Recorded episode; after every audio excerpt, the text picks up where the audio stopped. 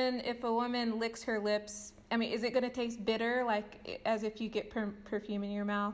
Or if, okay, or if she gets kissed, it's the guy isn't like, ew, that's bitter. No, I mean, uh, hopefully they won't say ew. Hopefully they're going to say, oh, you taste so good. Let yeah. me uh, let me try again. Welcome to Zeila Food. Zeila is the German word for soul, so soul food, but Zeila food. This podcast is in conjunction with Zeila Magazine, an online magazine bridging faith, cultures, and culture. I'm Ali Forti, an American Southern girl who travels and loves talking to people. I'm bringing you conversations from global movers and shakers from somewhere in the world. From these conversations, hopefully you'll be inspired to move and shake too. Thanks for spending time with me today. I hope you get fed, so let's begin. A few weeks ago, I had the pleasure to sit down over Zoom with Killian Hennessy for a Forbes dot com interview. So this interview was originally published for Forbes, but in written form. But you get to hear the audio form of our interview. Uh, he's French-born into the notorious Hennessy cognac-making family. But Killian chose to carve out a craft different from what his last name stands for. He's got over twenty years of experience as a perfumer, and he's worked with some of the world's top perfume departments of fashion houses before launching his own brand, Killian Paris, thirteen years ago. In this interview, we talk about calling, how perfumery found Killian. We talk about perfume making, and how it's more similar to cooking than cognac making. He opens up about his two newest scents launched this month, Angels' Share and Roses on Ice. He talks about his secret to success and giving back. You'll want to listen to this interview, especially if you're entrepreneurial and most especially if you're into perfumes. So enjoy. Um, I, I've heard your story through previous interviews that you've done, um, but I, I want to know, I know you've answered this question many times that you wanted, you knew you wanted to do perfumery, but can you talk specifically about calling? How did you know it was your calling to do perfumery as opposed to your family's business? Um... I don't know. I think the, the, the definition of a calling is that they call you. You don't call. Uh, you don't get to make the call. Yeah. I think that's the proper definition. So, um, uh, and I think callings find a way of getting to you, you know. Um, the funny thing is that I, um, I discovered the world of perfume first through an internship that I was doing at Kenzo, uh, Kenzo Perfume, mm-hmm. uh, at the end of my fourth year in college. I liked it. Honestly, I had a great boss. Um, I enjoyed. We had a lot of fun during three months. Fine, but no calling. I talked about perfume. I worked on perfume advertising and semiology. I mean, what my college degree and fine. And then the fifth year of college starts, and the director of my university is came to see us and say, I am uh, terribly embarrassed, but I'm going to ask you to write a thesis, and I know it's not part of the program, but I'm going to ask you to write a thesis on top of everything you have to do, uh, because of um, blah, blah, blah, blah, blah. Anyway, it doesn't matter. What matters is that everybody was like, oh. We had already such a busy year and a short year, because in, in France, college starts October first, and the last year ended up March thirty-first. So a six months college, right? And in six months, we have already so much to achieve. And so everybody went for uh, easy, easy.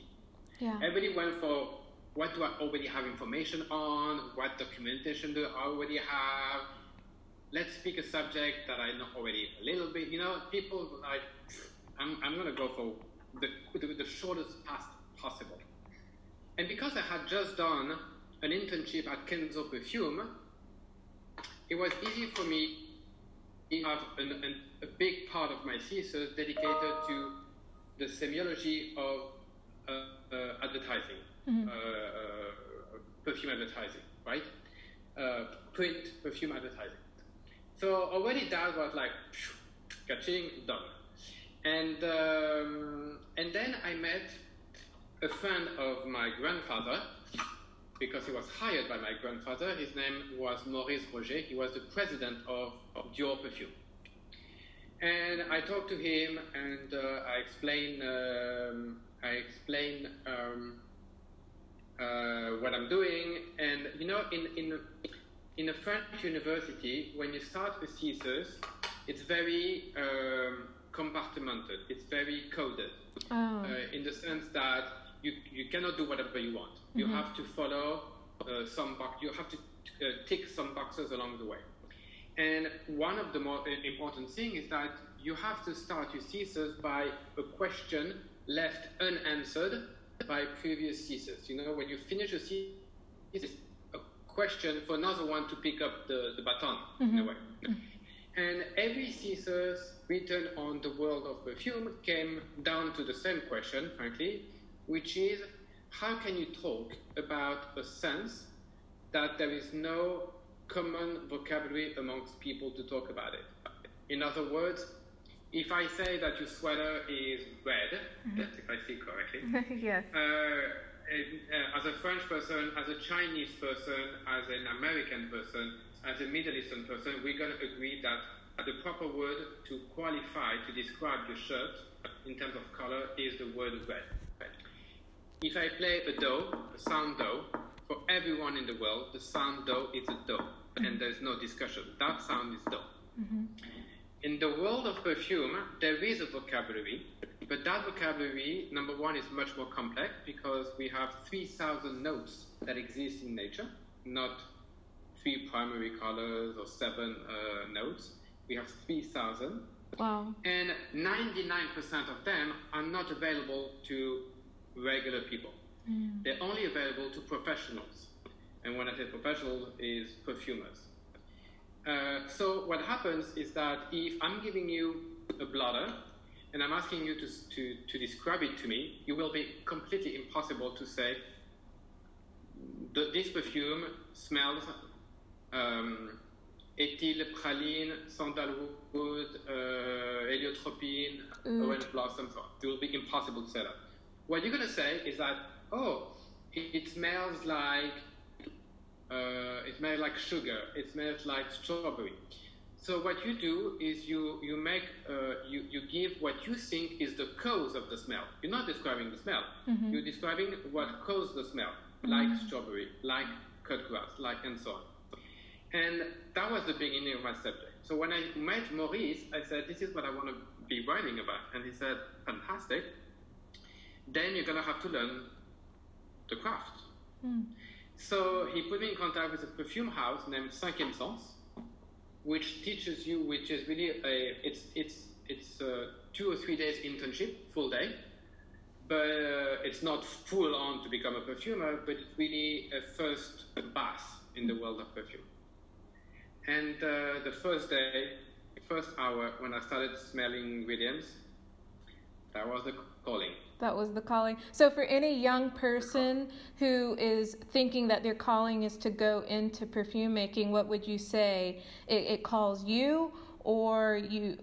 How do you have to know as a young person if this I is think for you? That, you know, there's a, there's a saying that says that the goal is to find a job where you would actually pay you to do it, mm. because then you will never work a day in your life. Yeah. And that's how I felt. I felt like I could have paid to go work with a perfumer. Yeah. And then you knew that yeah. that was your calling. Yeah. Well, then I worked for Firmenich for six months. I was my internship. And they were like, we can pay you. I'm like, fine. Yeah. Because you were so much in love with it. Yeah. Yeah. Uh, why was it important for you to create your own brand as opposed to doing what your last name stands for? Well, um, the, the, the cognac path was chosen when I was twenty. I mean, not going to the cognac path that's a decision I made when I was twenty-three. Um, building my brand is a decision that I made in two thousand six. So I was thirty-four. So that was like ten years later. And during those ten years, I worked for perfume houses, but in, on the fashion side. So I worked for Paco Rabanne, I worked for Alexander McQueen, and I worked for Giorgio Armani. I was I was creating their perfumes, but you know those big those big those those fashion houses, those perfume division of a fashion house, belong to huge companies, and uh, you you're never alone making the calls. You never. You never, you're never calling all the shots. Mm. Uh, you know, at the end, the product is a result of a few people um, deciding that that was the best combination, that was the best harmony. But personally, I have never put a perfume on the market that I wasn't highly proud of. There was always one element, at least, that I was very unhappy about.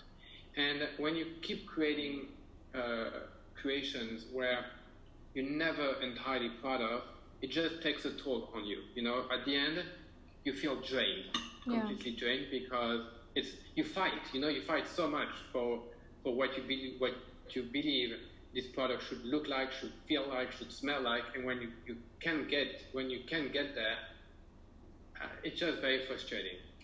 And um, and at one point, I was actually ready to leave the perfume world. Um, I remember meeting a headhunter, and uh, she said, you know, Killian, I see you getting along very well with Tom Ford, and Tom Ford was designing for Saint Laurent. Mm-hmm.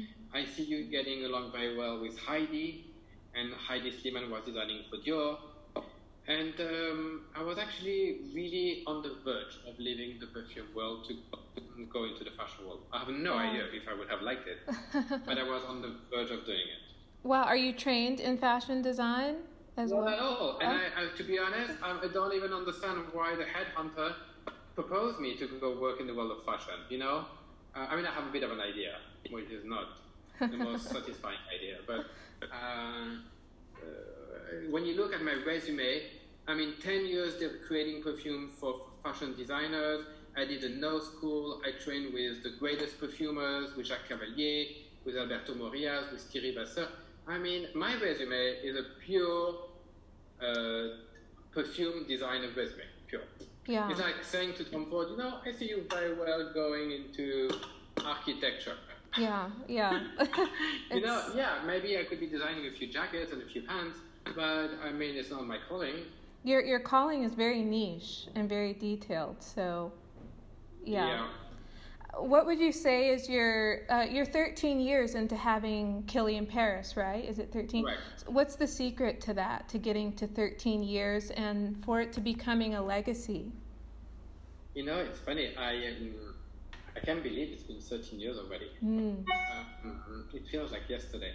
Um, you know, I think the the the the the, the, the the key to longevity is to to remain authentic to who you are. Mm-hmm. I think that's the key. Uh, the key is to keep creating products that you are truly, you truly love. You know, you're truly proud of them. You, you, uh, you, you keep having fun creating what you do. Yeah, yeah. You know, if one day I don't have fun anymore, I think it will. I know it will be time to leave. Wow. But I mean, can you imagine doing something else? Because your your skill is so. Niche, I know. So, no, yeah.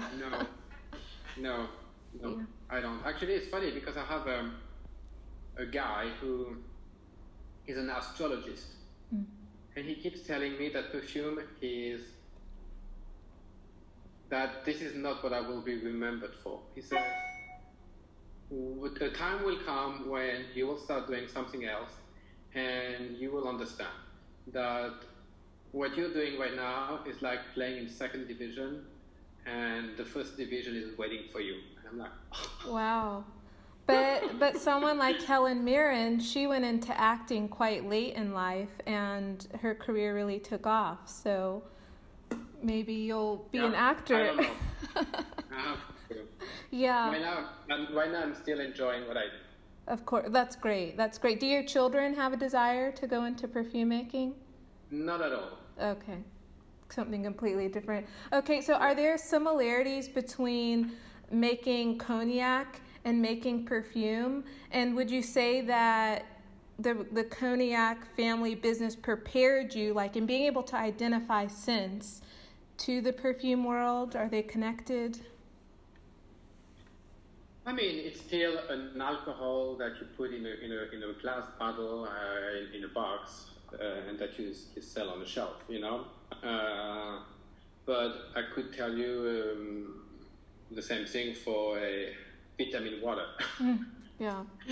So um, in terms of the creation, particular, yes and no. I could tell you that from a technical aspect, uh, a, um, a maître de chai uh, works, blends uh, different um, coupe, different blends together, and uh, and it's a bit like us blending different notes together or different accords together.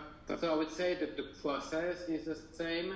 In a way, again, in our world, we have so much more notes available. That's really the complexity of our of our of our industry, is that we have so many notes, and at the same time, not so many to create. I mean, when when you when you think about a perfume, uh, the, the the melody, the accord, what really is the creativity, the, the at the core of a perfume, what makes it unique is usually three to seven ingredients. Mm-hmm. Um, so everything is built on those three to seven ingredients, and then the rest is how to make it a, a, a long-lasting, diffusing, uh, uh, whatever you want to call it, perfume. But I, I, I feel that it's probably maybe closer to cooking, mm. because it's a recipe with a lot of ingredients available. Um, I, I would find it closer. I understand that one is solid, one is liquid, so you, naturally you feel more inclined to say it's closer to cognac, but I think the process is actually closer to a chef. Oh, wow. That's interesting to hear. Well, do you enjoy cooking? Does that I do, factor I in? I do, but I think there is, I, I enjoy cooking like a, like uh, cooking like a, cooking for a family, not sure, like, for cooking, fun. Like cooking for three-star Michelin. Sure, sure. Okay, uh, so Western women and Arab women use, in my opinion, perfumes in two different ways. When you're making, like, your newest scents, Angels' Share and Roses, Roses on Ice, do you keep women in mind in various regions around the world when you're making new scents, or you just make something no. that, okay. No, that... No, that I can't. Um, if I'm going to be making a perfume exclusively for market, then of course, then mm. yes. But if I'm creating a perfume that I'm going to be releasing globally, no. What I'm trying to, to achieve is one thing and one thing only, is to express the emotion carried by the name. Mm. The name is my script. Um, the perfumer is my actor or actress. And I'm working hand in hand with with him or with her in order to to um, to uh, um, what's the word to um, to create a good play, a good uh, um, to oh my goodness um, to express. Mm. Uh, through a formula, to, um, the, the, the, the emotion I'm trying to convey. Um, that's the most important.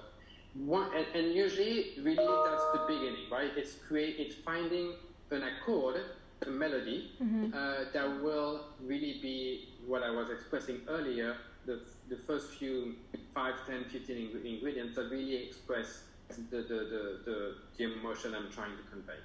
Then you have to build a perfume. And then I would say that the closer is to what I, what my reality is, is Mozart, who said, he said one day, I'm looking for little notes that love each other. Mm. And uh, that's how we go with the world of perfume, is that once you have your, your, your, your main accord, your melody, then you have to start adding notes, and you have to find notes that are going to be accepted, are going to be loved by the, the original accord. And, uh, and you know, it's very quick. You know, sometimes you're like, oof, it's, it's horrible. There's a shock, and it can be a good shock or a bad shock, you know, because creativity is often something that has never been done and something that uh, looks unusual uh, in the perfume, like the mole for Cindy Crawford, mm. you know? Yeah. Um, you know, there's always a comparison that I say, not a comparison, but a metaphor. You know, sometimes magazine, uh, they tell you, this is the most beautiful woman. And they take the forehead and the eyes of blah, blah, blah, the nose of blah, blah, blah, and the mouth of a third one, right? It's the most, on paper, the perfect mouth with the perfect nose with the perfect eyes. Mm. And you put all of that together, and then you see a woman that has zero personality and zero beauty mm. and zero charm. Yeah. Because beauty, personality is not only beauty. Um, you fell in love not about the most beautiful girl. You, you fell in love of the girl who you're going to remember. And you can remember her for, and usually remember someone for her, for the default, not for the perfection. Yeah. And when you create the perfume, that's what you're looking for. You want, at the same time, an harmony in the scent, but I'm always looking for the imperfection that's going to stand out and make you make my perfume uh, be remembered as unique. Yeah. Wow. So you're putting the scent first, the fragrance first, before you're thinking about like the market name, or name first, yeah. because the name is my script. Yeah. Perfume second. Yeah. I see. And okay, can you talk a little bit about these two new scents, uh, Angels' Share and Roses on Ice, and the process yeah. that you went through in creating them? Yeah, so first of all, those two scents were created with two perfumers that I had never worked with. And that was by design. Because I wanted to create this new olfactive family in the brand, I needed to, I felt the need to be challenged. You know, when you work with perfumers for twenty years, at the end, they know exactly what I like and they know exactly what I don't like. Mm. And what I wanted is to be challenged and being proposed ingredients that I may not like. Uh, so I felt the need to be pushed a little bit behind my back, on my boundaries, to to propose something different. I already, I already felt a bit the need with Falling in Love, and I and I created something that was completely different for me, a monochromatic scent, a scent that would be built more like a smell more than the perfume, and uh, and for the and with those two scents, a bit the same idea. I wanted to I wanted to propose something different to the market and something different for me. Uh, that's why I choose two perfumers that didn't know my style. I mean, they know what I what I do, but they would they would not be contrived by what they know about me. Mm-hmm. And for Roses on Ice, uh, Roses on Ice, that is a perfume done with Franck Boclet. That's a perfumer I wanted to work for quite a while because I think he has created very interesting, very creative scents for Le Labo, including Santal. And uh, this is a perfumer I always wanted to work with. Okay. How long did it take yeah. you to create these two scents? eighteen months, roughly. Okay. Is that the average that it takes you to? It's somewhere between six months and eighteen. Okay. Yeah. Okay. The Roses on Ice was, was quite easier uh, because I could hear, I could smell the melody in my in my head, in my nose, immediately. Because my wife drinks, drinks uh, Hendrix gin on the rocks. And uh, when I started to, to dig on the gin Hendrix, I found uh, two things. One, which is a funny anecdote, is that Hendrix is not the name of the owner, mm. it's the name of the gardener. Wow. And um, the gardener is the one who had the idea to distill the juniper berries with cucumber and roses. Wow. Which is very unusual. But when I read that, I was like, hmm, juniper, cucumber, roses. I was like, I'm already smelling the scent, you know, it's here, it's in my mind, in my head.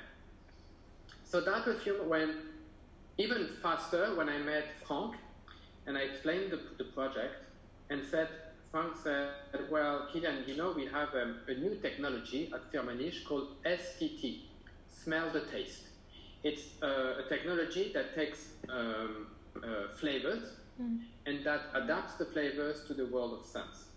And he, he, he showed me an S T T of cucumber.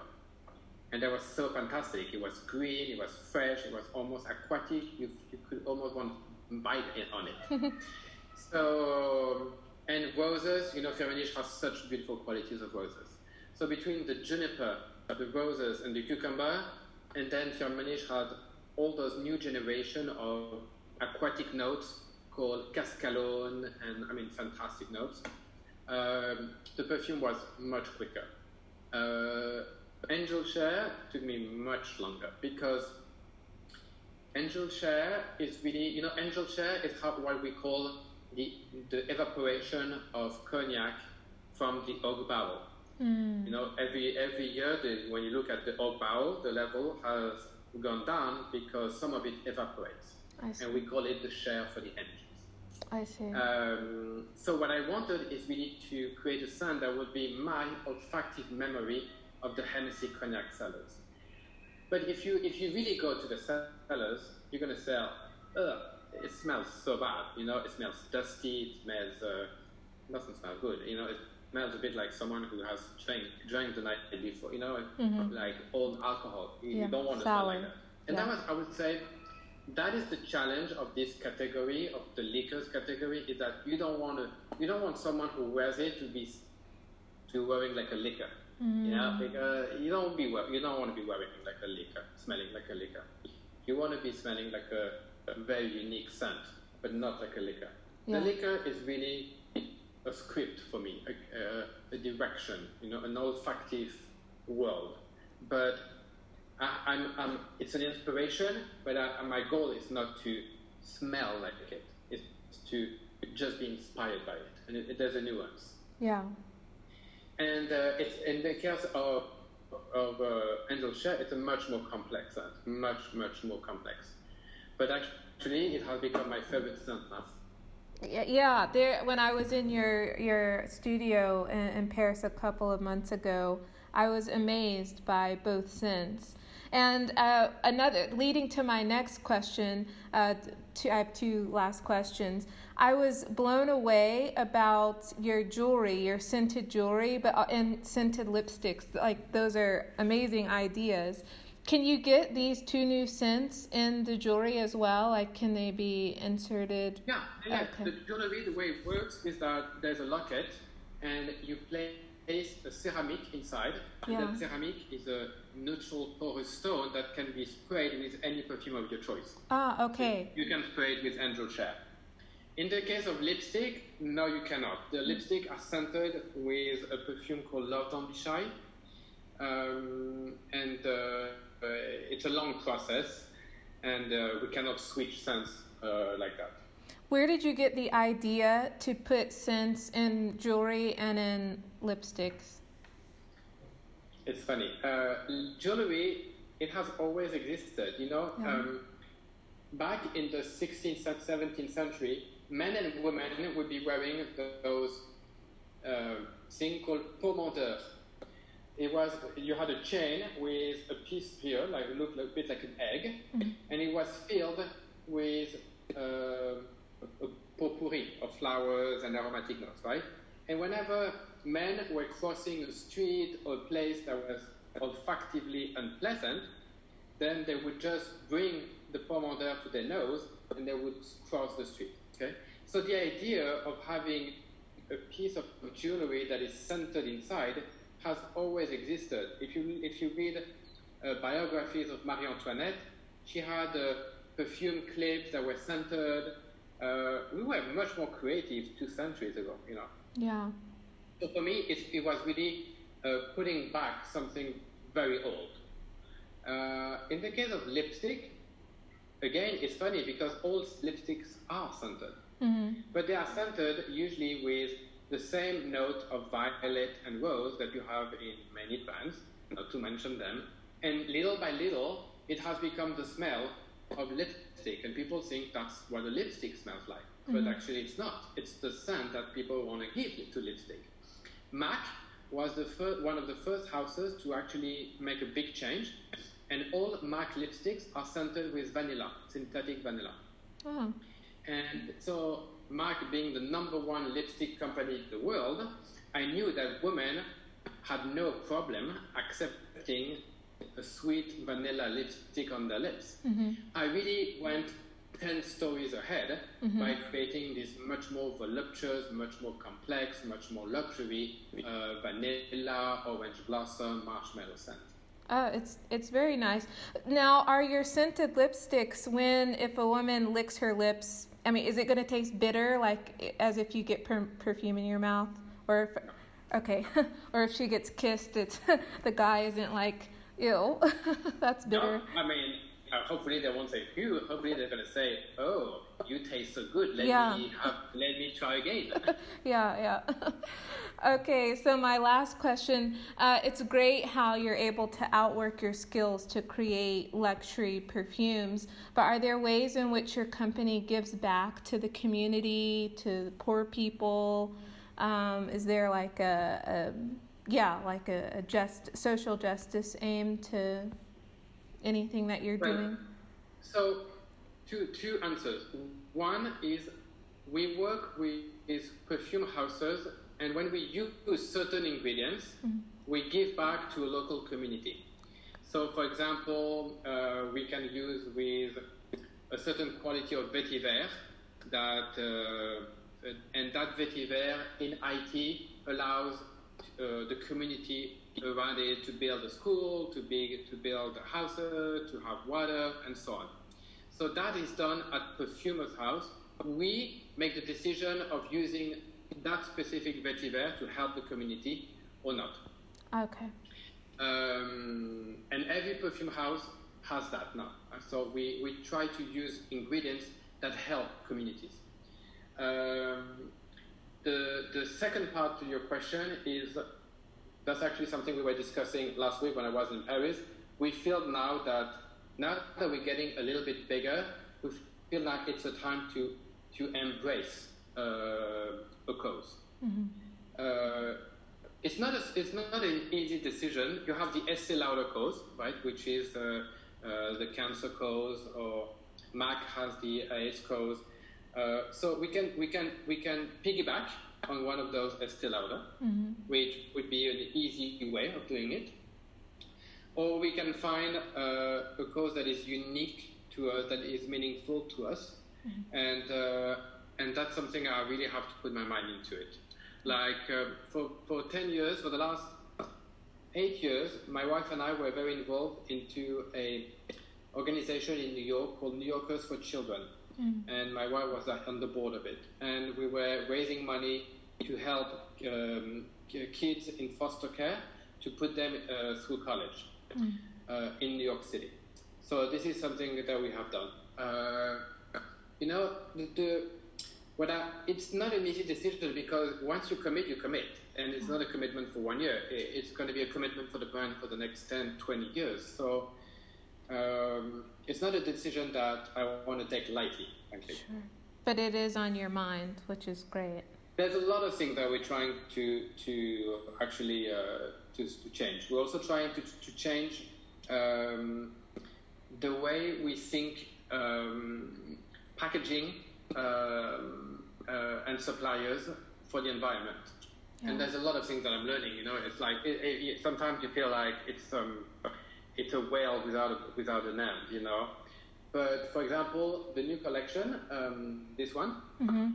one hundred percent of the of the materials are done in Europe, one hundred percent, which means that we have reduced the the carbon footprint as minimum as possible. There is no mm-hmm. planes used to uh, bring a, a, a component to the factory in France to be assembled. Wow. So that's a decision we made, you know. We made a decision to have components made so there would, there would be no airplanes.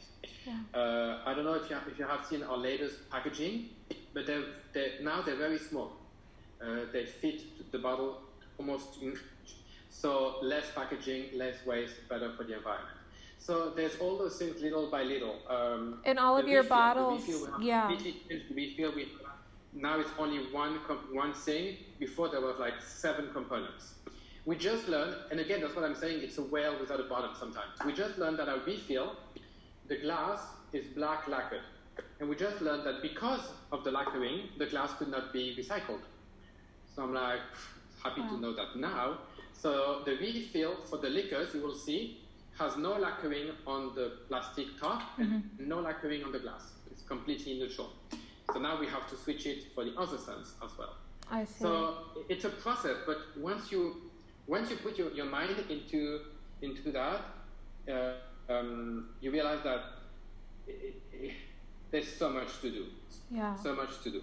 Yeah, but I think it's really cool that you're very conscious about being sustainable, that the bottles are refillable, reusable, and yeah. We have been the first one, you know. Now I see that Dior is doing for Sauvage the same refill as us. Yeah. That Saint Laurent is copying our refill as well. So we are being copied now in that philosophy, which I'm I'm happy about. Yeah. Uh, but yes, we have always had this this eco-conscious. Now we want to go one step further because again, if you look at the the Dior refill, the glass is black lacquered. Mm. So the glass will not be recycled. Yeah. Uh, you know, so it's it's it's a humongous subject. It's a humongous subject, and we have done already so much. And I actually told the team that I would like to, to officially um, share with everyone on Instagram and on the website what is what we have done so far, and what is my commitment for the brand for the next five years. Yeah. And once we commit, then it becomes a path, a guideline, and we have all to to get there in time. Yeah. Wow. Well, Killian, thank you so much for your time. Uh, and this will come out the first week of October when the scents are coming amazing. out. So yeah, uh, Yelena will send you the link. Cool. Okay. Thank you so much. Good luck with everything. Bye-bye. Thank you. Bye-bye. I hope you enjoyed this podcast conversation and that it fed you in some way to pursue your own dreams.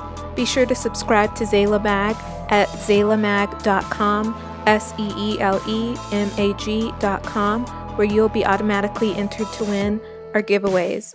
And follow us on Instagram at Zeila Magazine, S E E L E Magazine. Till next time.